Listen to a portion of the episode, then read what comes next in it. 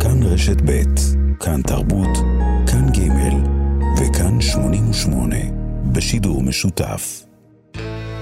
קול מתוך החושך. יום הזיכרון לשואה ולגבורה, תשפ"ג, בתחנות הרדיו של כאן, משמיעים את קולם של ניצולי השואה.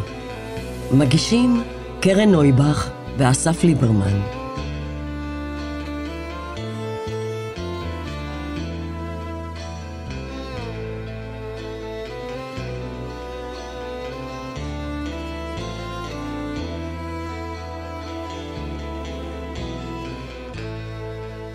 יום הזיכרון לשואה ולגבורה תשפ"ג בתחנות הרדיו של כאן. שידור משותף לכאן ב', כאן ג', כאן 88 וכאן תרבות. עד השעה שש בערב אנחנו ביום שידורי מיוחד. קול מתוך החושך. משמיעים לכם את קולם של שורדי השואה. יש בארכיונים עדויות של יותר ממאה אלף שורדי השואה. מדובר באלפים רבים של שעות עדויות מוקלטות, מצולמות וגם כתובות, שנאספו במשך עשרות השנים האחרונות. ביום השידורים הזה ננסה להוציא את קולם של השורדים מהארכיון ולספר כאן את סיפורם. באולפן קרן נויבך ואסף ליברמן. קול מתוך החושך, שעה רביעית.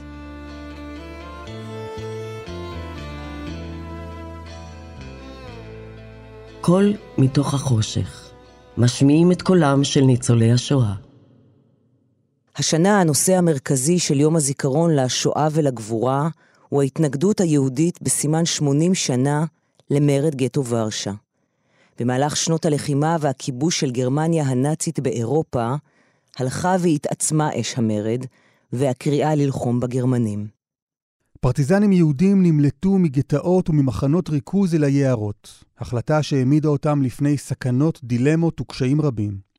יחידות פרטיזנים הוקמו על ידי לוחמים יהודים, אך היו רבים אחרים שהשתתפו כבודדים בתנועות פרטיזניות בארצות כבושות אחרות. סך הכל היו כ-30 אלף פרטיזנים יהודים בתקופת השואה.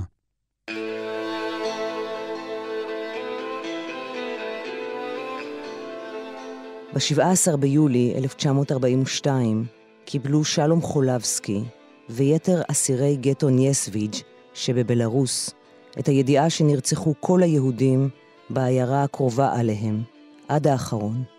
הגטו נחרד, ופה אחד החליטו להעלות את הגטו באש, למרוד. כאשר שמענו את הקול של המפקד הגרמני הזה, מבקש 35 איש, התחילו כולם וכל אחד, לא נצא מהגטו. לא.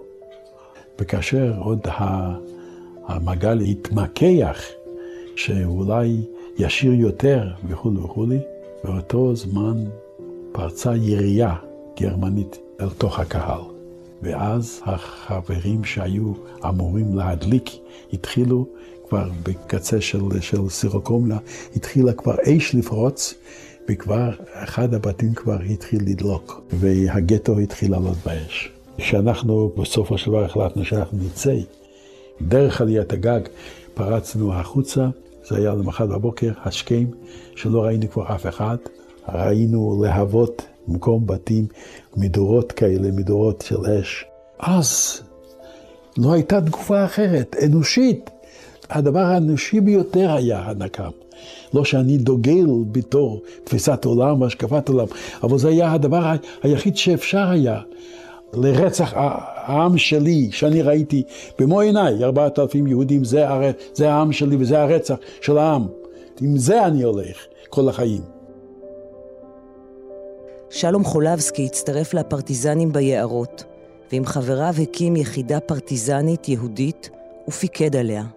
בשנת 1948 עלה לארץ והצטרף לקיבוץ עין השופט. הוא כתב שמונה ספרים בעברית וביידיש. שלום חולבסקי נפטר ב-2011. קול מתוך החושך. משמיעים את קולם של ניצולי השואה. אחרי כניסת הגרמנים להונגריה ב-19 במרס 1944, אנדרי גרוס שינה את זהותו לדוד גור, ובהיותו חבר בתנועת השומר הצעיר, ירד למחתרת. דוד היה ממונה על בית המלאכה המרכזי של תנועות הנוער הציוניות בהונגריה, שסיפק תעודות מזויפות וסייע ליהודים רבים להינצל ולהימלט.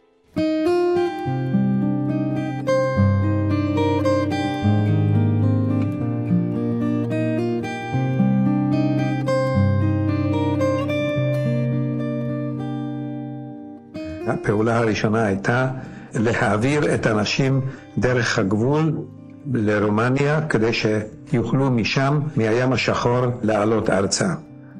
אני פגשתי את הצנחנים שהגיעו לבודפשט, לצייד אותם בתעודות. היו אלפי ילדים שהוריהם נלקחו על ידי ההונגרים לעבודה ולגירוש, אז האחים הגדולים והשכנים לקחו את הילדים האלה למשרדי הצלב האדום הבינלאומי. תנועות הציוניות התגייסו מיד, הקימו תוך זמן קצר כ-50 בתי ילדים. נציג של הצלב האדום הבינלאומי, פרידריך בורן, הלך לשר החוץ הפשיסטי וקיבל בכתב חסות על כל בית ובית שתנועות הנוער הציונית הקימו. הסגל החינוכי, הסגל המשקי, המלווים שדאגו לאספקת מזון יומיומית לבתי ילדים, קיבלו את התיעוד המתאים מבית המלאכה לתעודות מזויפות.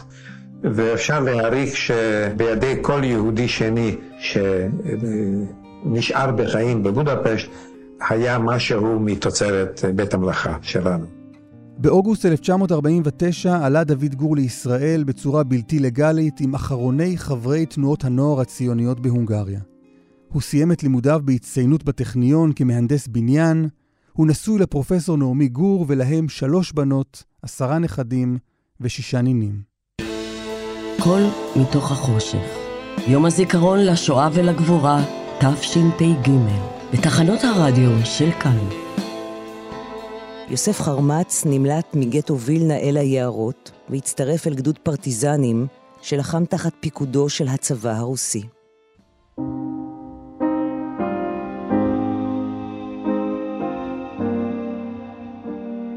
כשיצאנו מהגטו ליער, פתאום אה, חופש. והיינו צעירים וצעירות, ולהילחם בגרמנים זה היה אידיאל. נכון שנהרגו, נהרגו, אבל כל עוד שאתה חיית, נשמת חופש. כשהלכת לפעולה, אז חשבת מי אתה, אתה לא היית רק אתה, אתה ייצגת את המשפחה שלך, את החברים שלך, את כל אלה. וכשירית מתוך מקלע או מתוך תת מקלע, ירית בשביל להרוג. כאלה היינו. עד שהתאוששנו לקח שנים. אחרי המלחמה הצטרף חרמץ לקבוצת הנקם, שבראשה עמד אבא קובנר, שפעלה במאמץ לנקום את מותם של ששת מיליוני היהודים שנרצחו בידי הנאצים. סיפורה מוצג בהרחבה בפרק הממזרים, מתוך ההסכת "לך תזכור".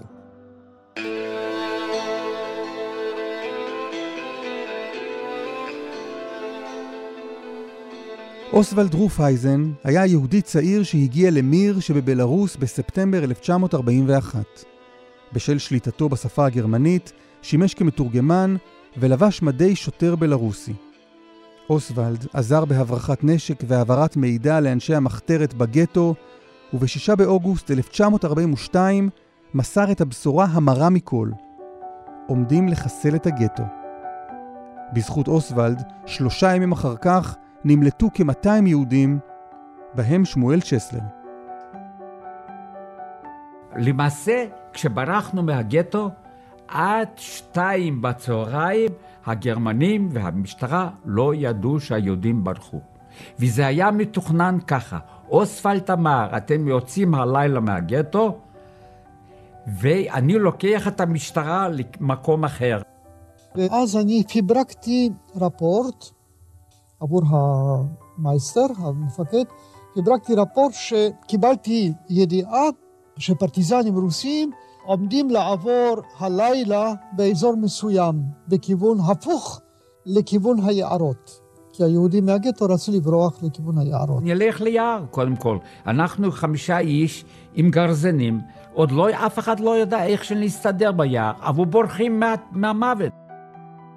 לאחר חיסול הגטו נחשף רוף אייזן ונעצר. הוא נמלט והסתתר במנזר, ושם החליט להמיר את דתו ולקבל עליו את הדת הנוצרית. הוא עלה ב-1958 והצטרף למנזר סטלה מאריס על הר הכרמל. קול מתוך החושך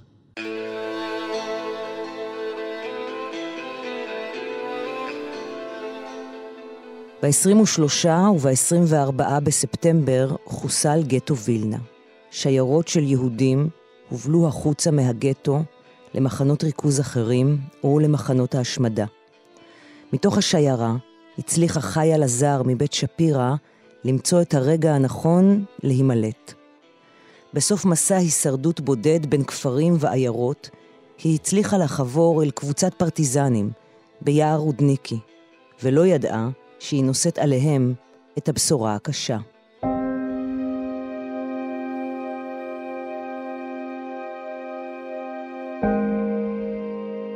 כולם מקיפים אותי ושואלים מה נשמע בגטו. אני האחרונה, פנקה ודופקה אומרות, אנחנו יצאנו שלשום, זה... אמרתי, אני יצאתי בחיסון. אמר לי, איזה חיסון? אמרתי, חיסלו את הגטו. אין גטו, חיסלו את הגטו. כשהם שמעו את זה, כל, כולם התפזרו לצדדים. אני עם הרגליים, עם שוטטות דם. פצועה, עייפה, רעיבה, סוף סוף אני פוגשת אנשים יהודים ש, שאני לא צריכה לפחד, אז הם מתפזרים, כל אחד הלך הצידה לבכות. כל אחד השאיר הורים בגטו, אחים, אחיות. ביער הכירה חיה את מי שהיה בעלה יותר מ-50 שנה, חיים לזר. חיה הייתה שותפה לפעילות הצלה ולהעלאת יהודים ארצה. כשעלתה בעצמה לישראל, עבדה בעיתונים מעריב וחירות, וגם סיקרה את משפט אייכמן. חיה עסקה כל חייה באיסוף חומרים ועדויות על תקופת השואה.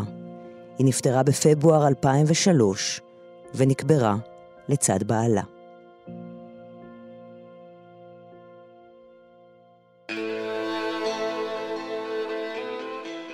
ב-1941 נפלה וילנה בידי הגרמנים והוקם בגטו. בתוך הגטו הוקם ארגון הפרטיזנים המאוחד המחתרתי, ה-FPO. אליו הצטרפו ויטקה קובנר וברוך שוב. יחד הם השתתפו בפעולת חבלה ראשונה ברכבת גרמנית.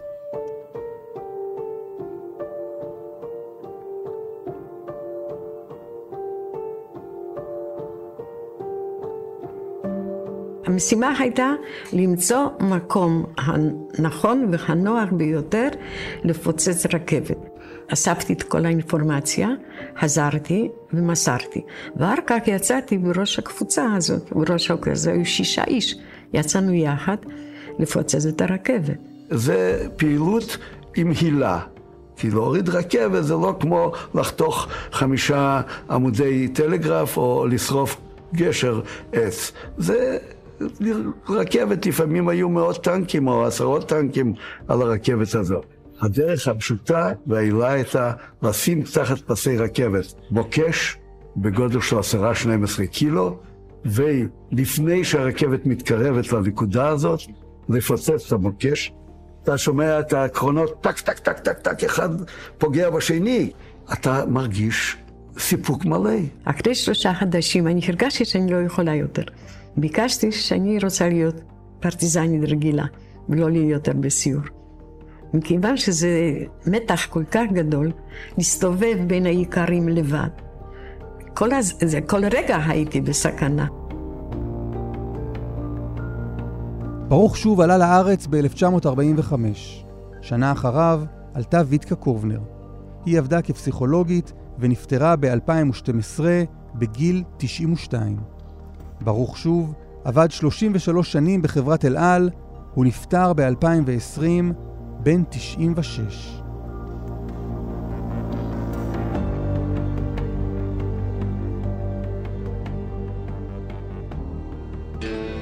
קול מתוך החושך. ב-1943 גורשה משפחתו של אהרון כרמי עם אחרוני היהודים מהעיירה אופוצ'נה שבפולין. העיירה שבה נולד. במהלך הנסיעה ברכבת שכנע אביו אותו ואת אחיו לקפוץ ולהציל את חייהם. אחיו נתפס, ואילו אהרון הצליח להגיע לגטו ורשה. שם הצטרף לארגון היהודי הלוחם והשתתף במרד הגטו. כשנכנסנו הייתה האישה הזאת עם הילד, ואנחנו אמרנו, בשם ארגון יהודי לכם, אנחנו מחרימים את הדירה הזאת לצורך עמדה קרבית. והיא כבר מקודם הייתה עם דמעות בעיניים, אבל היא פרצה בבכי, והיא אמרה, קחו הכל מה שאתם רוצים, מה שאתם, ויברך אתכם האל. אנחנו כבר אין לנו מה לעשות, אנחנו יורדים לבונקר. וכל הקבוצה שעמדה על יד החלונות התחילה לירות. גם אני, כולנו. ובאיזשהו מקום שוב חולפת זה עבור המשפחה שלי. עדותו של אהרון כרמי. קול מתוך החושך. משמיעים את קולם של ניצולי השואה.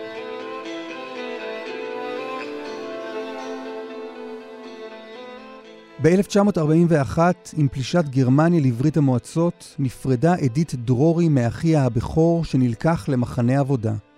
בת 21, הצטרפה למחתרת האנטי-נאצית בסלובקיה, וב-1944 השתתפה במרד הסלובקי הלאומי, שבו הייתה הלוחמת היחידה בין 200 לוחמים. אני נדדתי לחזרה לסדנור, שידעתי ששם אנשים נשארים ביערות, הם לא מתפזרים. אחרי שמצאתי את היחידה, הם הקיפו אותנו בצורה נוראית. גרמנים, סלובקים, נאצים, הכל ביחד.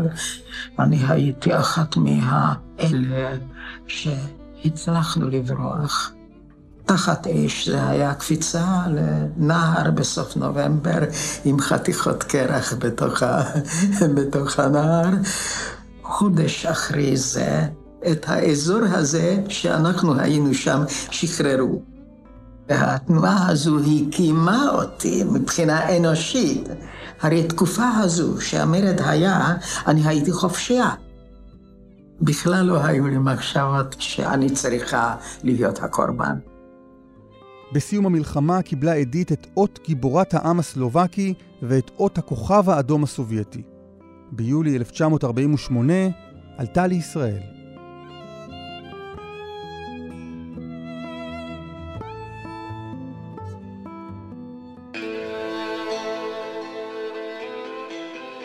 בסתיו 1942 החלו הרדיפות הקשות של היהודים במקדוניה, שהייתה בשלטון בולגריה. היהודים שהצליחו לברוח אל היערות, בהם סטלה טסטה לוי, התאחדו כקבוצת פרטיזנים קטנה.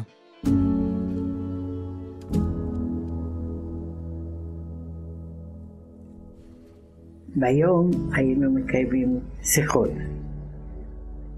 איך אנחנו חושבים שיראה המדינה שלנו כשיבוא השחרור, מה אנחנו רוצים בכלל.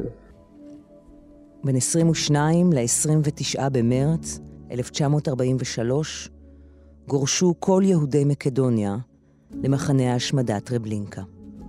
מעבירים את היהודים וצריך לעשות משהו. הטרנספורט עובר. נרים את הרכבת ונציל את מה שאפשר.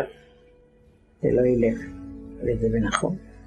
היו שם זקנים, תינוקות, ילדים, תשושים, התישו אותם שם, בלי תנאים סניטריים, בלי אוכל, חולים, קור, עוד היה שלג וגשם כשלקחו אותם. אז לא, אין מה להציל שם. אין מה לקחת. ומה, את תהיי אשמה זה ש... שיהרגו את כולם? אין, זה לא, זה לא הולך. וככה יצאו מהפרק.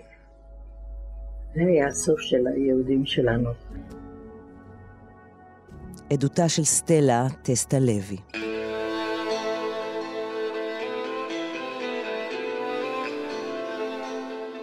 זו הייתה השעה הרביעית של קול מתוך החושך. כאן ב', כאן ג', כאן 88, כאן תרבות. מביאים את קולם של שורדי השואה. עורך יום השידורים אייל שינדלר, עורכת השעה דניאל מאורר, את הנעימה שמלווה את יום השידורים כתב יהודה פוליקר, קריינית האותות יונה אליאן, את המוזיקה ערך ערן ליטבין, מפיקה עירה וקסלר, ביצוע טכני אלון מקלר. העדויות נלקחו מארכיון יד ושם ומארכיון כאן, רשות השידור, הטלוויזיה החינוכית וכל ישראל. באולפן אסף ליברמן וקרן נויבך, אחרי החדשות שעה של עדויות שורדי שואה על מרד גטו ורשה.